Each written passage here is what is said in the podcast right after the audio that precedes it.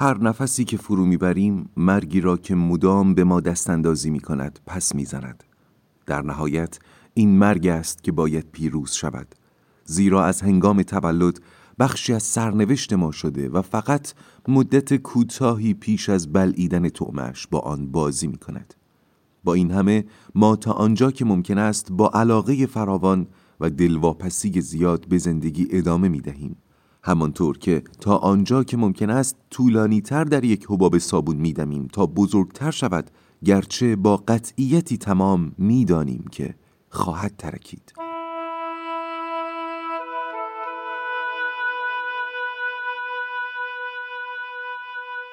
سلام من فرزین رنجبر هستم و این اپیزود اول از اسپیناف دوم پادکست رواقه اول ازتون ممنونم که همراه من هستید و امیدوارم این تجربه جدید برای هممون حظ و رشد به همراه داشته باشه. دوم باید بگم که شیوه انتشار spin-off دوم هم دقیقا مثل spin-off اوله یعنی تقریبا یک سوم از کل محتوا رایگان منتشر میشه و باقی اون در Google Drive به صورت premium قرار می‌گیره. و سوم این که من می‌دونم سلیقه ها متنوعه ممکنه بعضی ها spin-off دوم رو بیشتر از spin-off اول بپسندن یا برعکس یا ممکنه بعضی ها خود رواق رو بیشتر از محتواهای داستانی بپسندن یا برعکس. و در این حال معتقدم باید با خود محتوا با خود اثر مواجه شد و در دام قیاس نیفتاد چون قیاس همیشه گفتم سم زندگی اصیله. و گاهی قیاس راه فرار ناخداگاه ماست برای مواجه نشدن. بسیار خب حتما مطلع هستید که اسپیناف دوم به کتاب درمان شوپنهاور اختصاص داره و می‌دونم که خیلیاتون این کتاب رو خوندین. اما با علم به این موضوع تلاش من در این مجموعه این بوده که هدف یالوم رو پررنگتر کنم. توضیح این که من معتقدم یالوم در کتاب رواندرمانی اگزیستانسیال مبانی نظری خودش رو تبیین کرده و در کتاب های داستانیش دنبال تحکیم اون مبانی بوده. اما کتاب های وقتی نیچه است و درمان شوپنهاور کتاب های خاصی هستند. من فکر می‌کنم یالوم در کتاب وقتی نیچه است درمان فردی رو به مخاطبش پیشکش کرده و در درمان شوپنهاور درمان گروهی رو یعنی به نظر می‌رسه یالوم انتظار داشته مخاطبش با خوندن این کتاب ها تجربه شبیه به درمان نزد خود یالوم رو از سر بگذرونه. و در این بین من ادعایی ندارم جز اینکه تلاش کردم در رواق و اسپیناف اول و دوم این هدف یالوم رو شدت ببخشم. مخصوصا در اسپیناف دوم که وقت و انرژی و وسواس و طبعا تجربه بیشتری صرفش شده. یعنی مثلا اگر یالوم انتظار داشته کتاب درمانی شوپنهاور معادل مثلا 20 جلسه گروه درمانی باشه من تلاش کردم این عدد رو بالا ببرم. در این راه درباره گروه درمانی مطالعه کردم تحقیق کردم مشورت گرفتم ویدیو دیدم و همه اینها رو بدون اینکه خط داستانی رو تغییر بدم در اسپیناف دوم گنجوندم. حین کار روی اسپیناف دوم خودم در خودم تغییرات مثبتی می‌دیدم که باعث می‌شد اشتیاقم برای شریک کردن شما در این تجربه بیشتر بشه. احتمالا می‌دونید که گروه درمانی یکی از شیوه های بسیار اثر بخش در روان درمانیه ولی تجربه که سخت ممکن میشه. چون عوامل زیادی باید دست به دست هم بدن تا یه نفر بتونه در یک گروه درمانی خوب شرکت کنه. یکی از این شروط این که قبلش مدتی درمان فردی گرفته باشه تا با نگرش منش و ادبیات درمانگرش آشنا باشه. اضافه کنید یافتن درمانگر متبهر صرف هزینه و البته زمان زیاد رو. ولی فکر می‌کنم راهی که ما تا اینجا با هم اومدیم درست ما رو به نقطه رسونده که آماده گذشتن از این مسیر جدید هستیم راهی رو که با هم اومدیم مرور کنیم اول در خود رواق طی 66 اپیزود با مبانی فکری، روش، منش و ادبیات یالوم آشنا شدیم. در اسپیناف دوم تجربه شبیه به درمان فردی رو از سر گذروندیم و حالا قراره به گروه درمانی بپردازیم. البته به شیوه خودمون و به عمقی که خیلی بستگی به شما داره. بسیار خب باقی حرفا بمونه برای بعد. این شما و این اسپیناف دوم درمان شوپنهاور.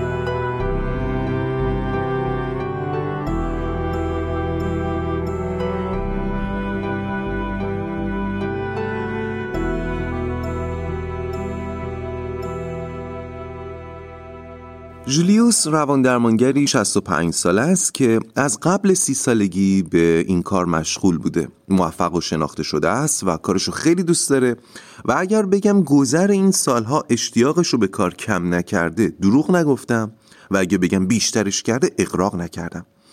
راحت بخوام بگم جولیوس نمی‌دونه چه کار خیری به درگاه خدا کرده که اینقدر رضایت شغلی داره. به رضایت شغلی اضافه کنید. اعتبار دانشگاهی رو دعای خیر خیل مراجعان رو و البته بینیازی از مال دنیا رو. البته روان درمانی هم مثل هر شغل دیگه ای سختی های خاص خودشو داره و برای جولیوس سختترین بخش های کارش درمان دو دسته از مراجعانه. اول مراجعانی که با درمان مقابله می‌کنن. اونایی که در برابر بهبود مقاومت نشون میدن و اینجوری خستگی رو به تن جولیوس باقی می‌ذارن. دشواری دیگه ای که هنوز از پس سالها برای جولیوس عادی نشده و نفسش رو می‌گیره روان درمانی مراجعان رو به مرگ یا مراجعان محتظر مثل مبتلایان به سرطان پیشرفته یا بیماری های سخت دیگه. این دومی از اولی هم سختره چون حاوی دشواری حالت اول هم هست.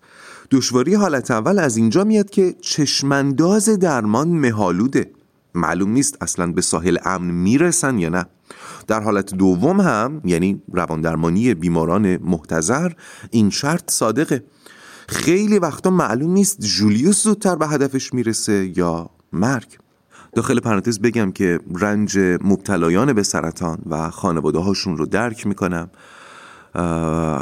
دوست ندارم این بخش کتاب در روحیشون تأثیری بگذاره. فکر می‌کنم یالوم بیشتر دنبال این بوده که عامه مردم با مشکلات مبتلایان به سرطان و بیماری های سخت دیگه آشنا بشن. باری چی می‌گفتم؟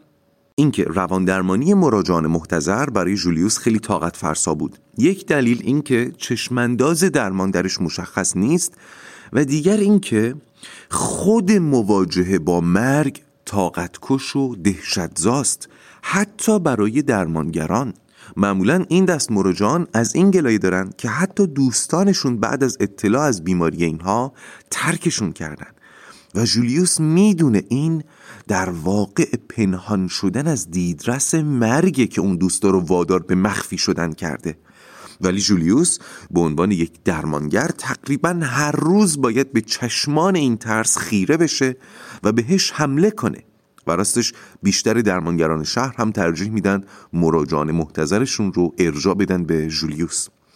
روش جولیوس از این قراره که اول از همه یک سری موعظه های جواب پس داده رو مثل مسکن به مراجعانش میده.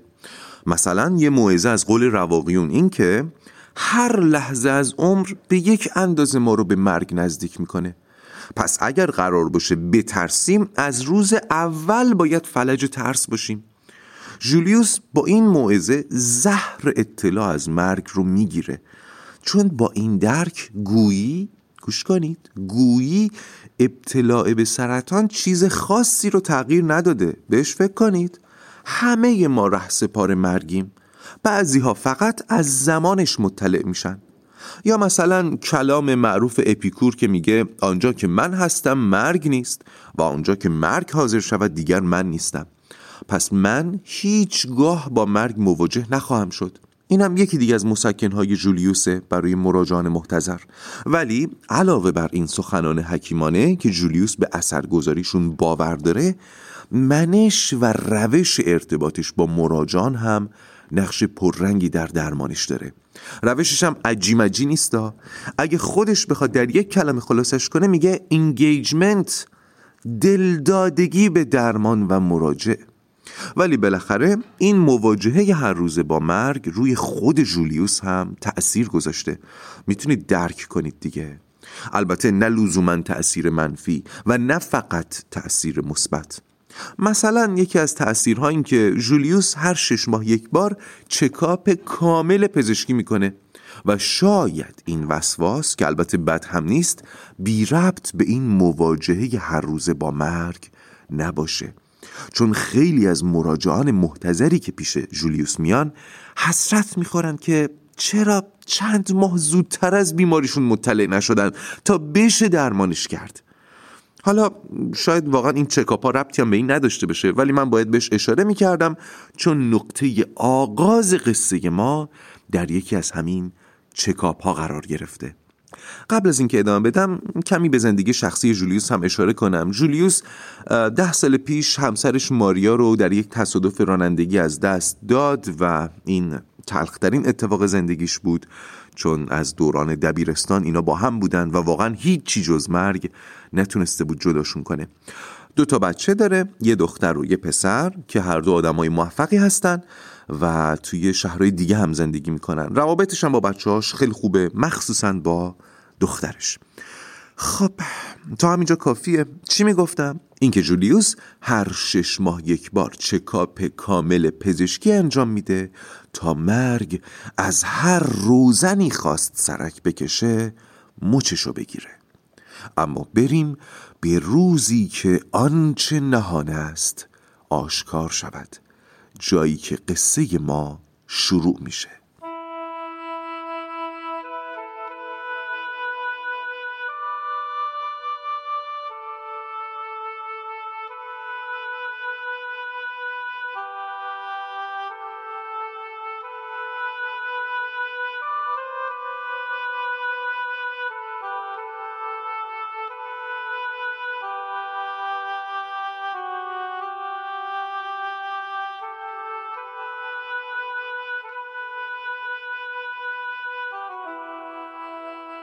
جولیوس اون روز هم طبق معمول برای چکاپ شش ماهه پیش دوست قدیمیش رفته بود. دکتر بعد از دیدن جواب آزمایش ها ازش خواست توی اتاق معاینه لخت بشه تا معاینه بدنی هم انجام بده. معاینه بدنی هم در آرامش انجام شد و جولیوس لباسش رو پوشید و منتظر موند تا دکتر تشخیص و تجویزش رو بگه.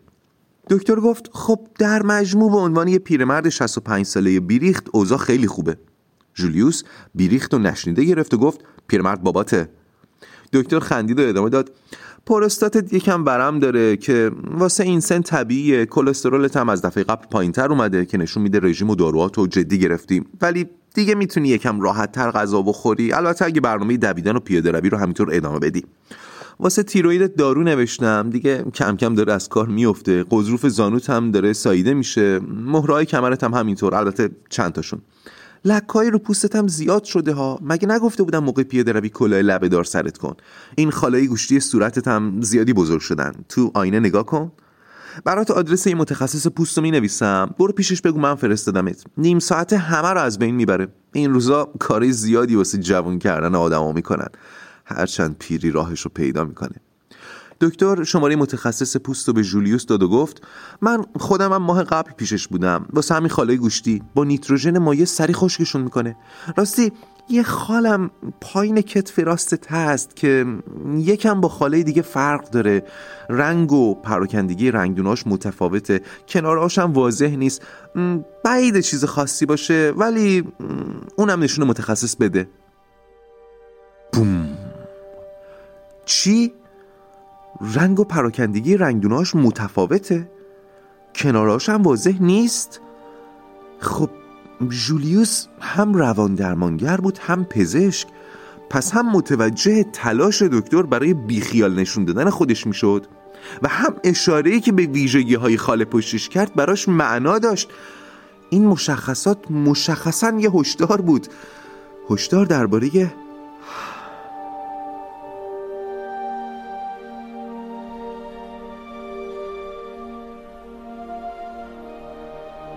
جولیوس هم تلاش کرد خودشو گم نکنه ولی حالا زمین داشت دور سرش میچرخید و زمان تو گوشش می‌گفت تموم شد.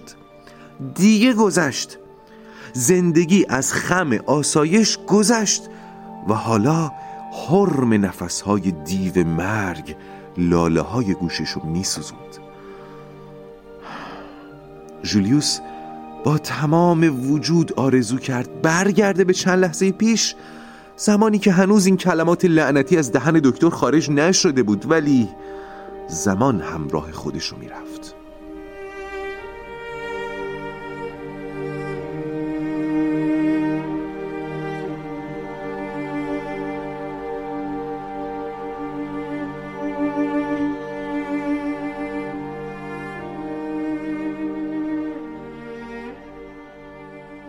جولیوس و دکتر تئاتر ایشالله که گربس و تا آخر بازی کردن و بعدش هم خدافزی خب اینجا یه نقطه بذاریم. برمیگردیم به حال جولیوس. اینو بگم که جولیوس متخصصی رو که دکتر بهش معرفی کرده بود میشناخت. باب که قبلا مراجع خودش بود. گفته بودم که جولیوس درمانگر مطرحیه ولی به درمانگر پزشکان هم شهرت داشت. برای اینکه بیشتر با جولیوس آشنا بشید بگم که سی سال گذشته زندگی جولیوس سراسر رو به فراز بوده.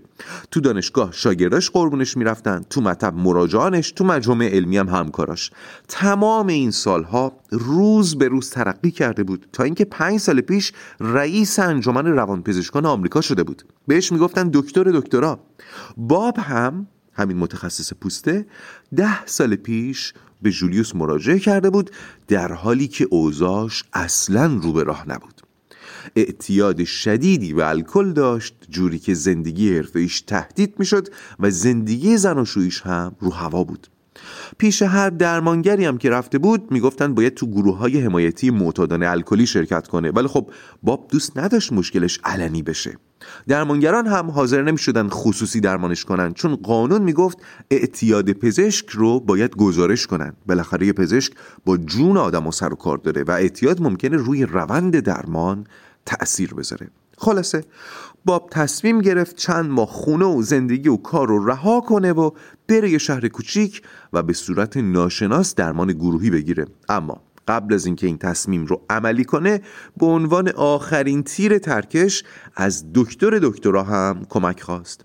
جولیوس هم خطر کرد و بدون ارجاع به گروه حمایتی معتادان الکلی تونست باب رو ترک بده که کار خیلی سختی بود و یک پرونده درخشان محسوب می‌شد. ولی باید رازی میموند بین جولیوس و باب اینم بگم که جولیوس درمان گروهی اعتیاد رو خیلی موثر می‌دونه. ولی خب عذر باب رو پذیرفت و به شرطی که تا پایان درمان اعتیاد تبابت نکنه درمانش رو قبول کرده بود. باری برگردیم به جولیوس. جولیوس که از مطب بیرون اومد هنوز زمین میچرخید و زمان میخندید. توی ماشین نشست و اونقدر منقلب شده بود که میترسید مبادا قبل از اینکه تشخیص قطعی داده بشه سکته امونش نده. پس تند و تند نفس عمیق کشید و با دستای لرزون گوشیشو در آورد به باب زنگ زد و درخواست یه وقت استراری کرد. باب هم همون روز عصر بهش وقت داد.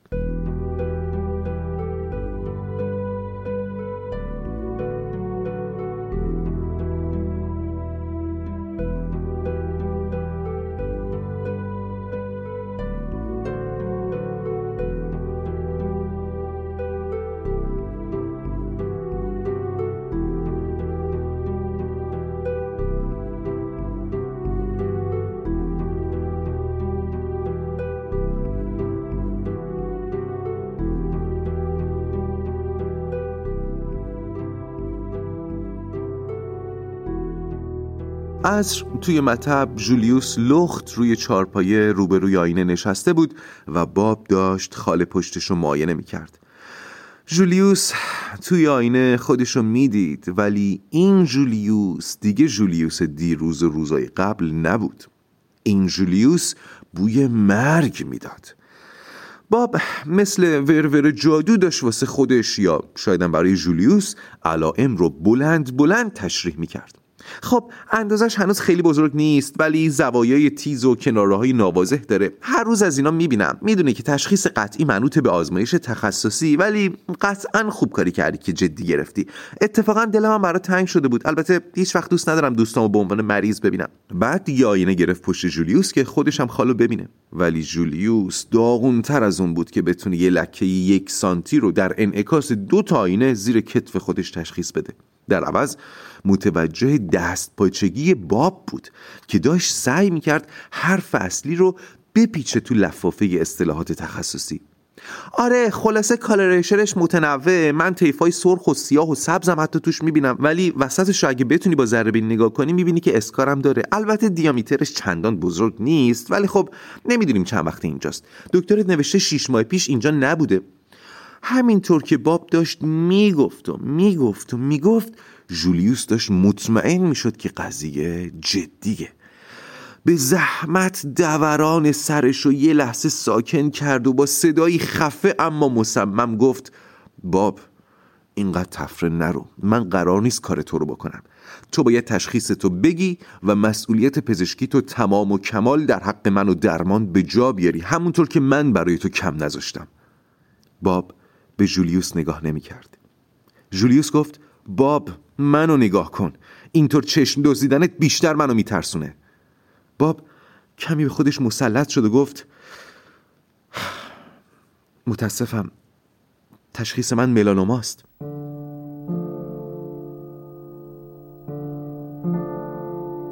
جولیوس با اینکه خودش رو برای شنیدن این واژه آماده کرده بود بازم جا خورد و لرزید. باب هم متوجه شد. پس دوباره شروع کرد به توضیح و تشریح با مایه های امید. گفت البته این تشخیص اولیه است و ممکنه درست نباشه.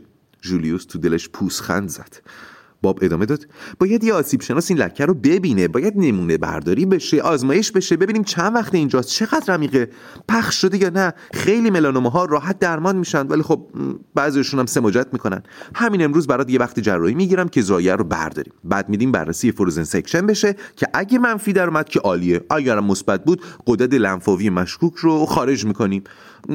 اصلا همه رو در میاریم که خیالمون راحت بشه. مطمئنم نیاز به پیوند پوستم پیدا نمی‌کنی. اگرم لازم شد خودم کاراشو ردیف می‌کنم. اصلا هم لازم نیست نگران باشی. تمام اینایی که گفتم تقریبا سر پایی انجام میشه. فوقش یه روز کاری تو از دست میدی. هر چند تا چند روز محل عمل درد می‌کنه. خب دیگه تا جواب آزمایش نیاد چیز بیشتر نمی‌تونم بگم. همونطور که خواستی من کنارتم در تمام این مراحل و ازت می‌خوام بهم اعتماد کنی. منشیم همین امروز با تماس می‌گیره و جزئیات و زمانبندی مراحل درمان رو با در میون می‌ذاره. باشه؟ جولیوس که چیز زیادی نشنیده بود می‌دونست باید بگه باشه. راستش از شما چه پنهون؟ در آستانه یک حمله پنیک بود. ولی همزمان یه سری و بیهسی هم تو جونش خزیده بود که باعث می‌شد اصلا توان پنیک زدن نداشته باشه. باب وقتی داشت جولیوس رو بدرقه می‌کرد بهش یه پوشه زرد داد و گفت توی این پوشه مطالبی درباره ملانوما نوشته. بستگی به خودت داره که بخوای بخونیشون یا نه. اطلاعات بیشتر بعضیا رو آروم می‌کنه ولی بعضی هم ترجیح میدن چیزی ندونن.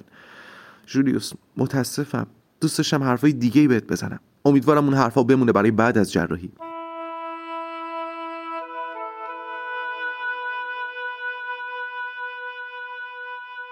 سه روز بعد از اولین ویزیت جواب آزمایش ها اومده بود.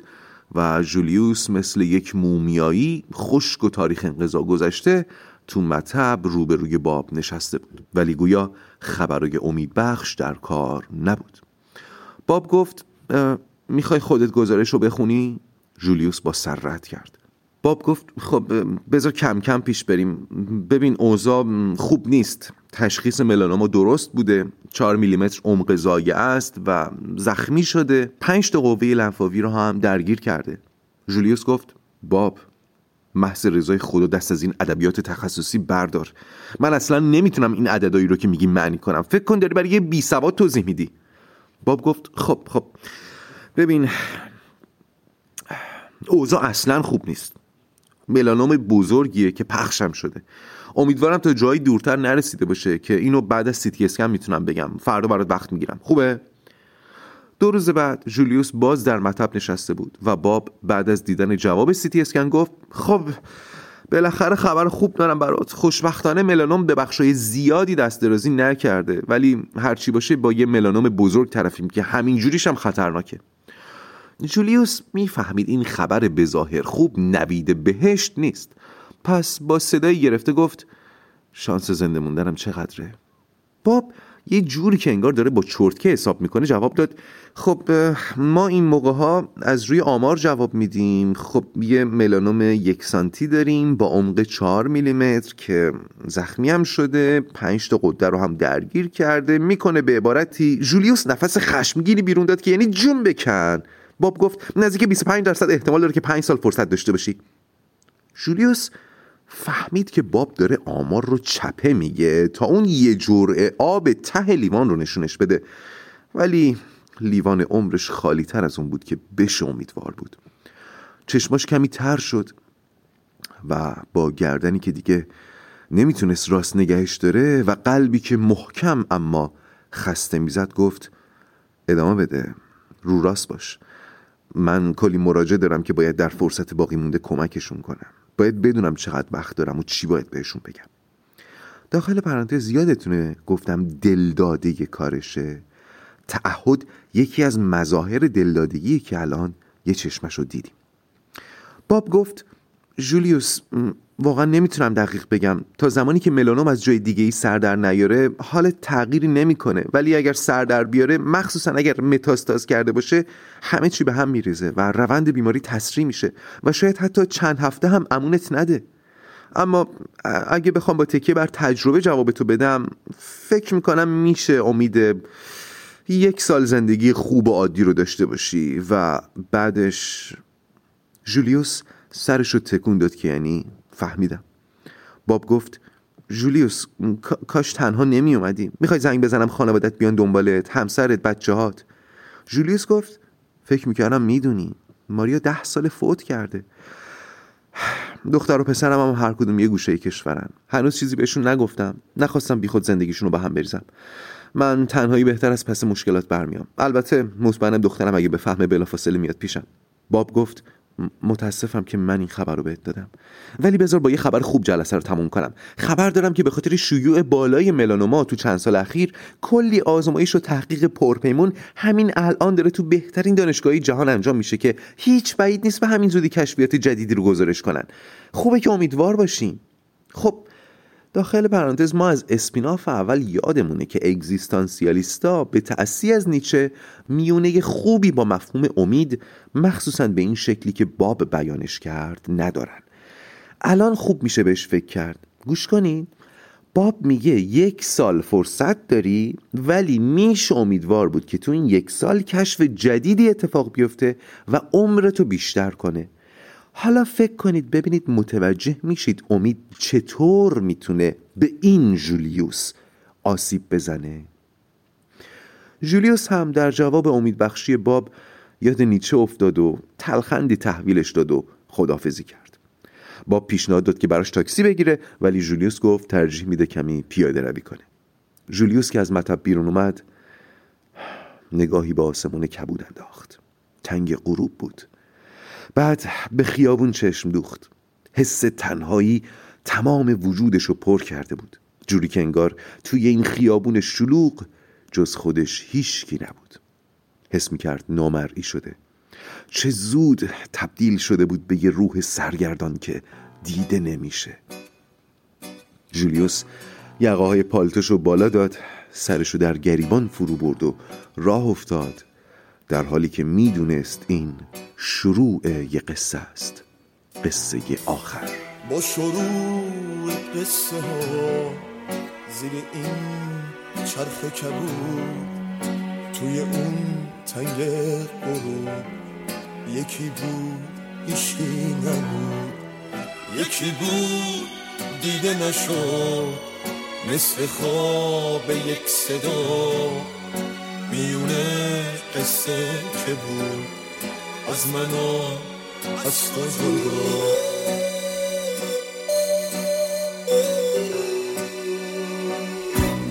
با شروع قصه ها تو جوانی پیر میشیم به جای فرصتامون واسه فردا دیر میشیم. بشنویم زودتر از گفته شدن واسه دیر شدن بسه. خودتو بخوام نزن.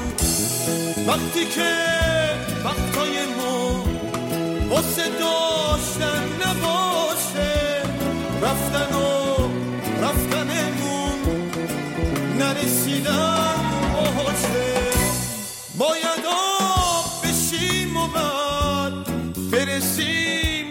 تشنگی آخرین فرصت ما همینه تو زندگی. تو کجایی؟ خود من کمکم کن بمونم. قصه بودنمو تا که هستم.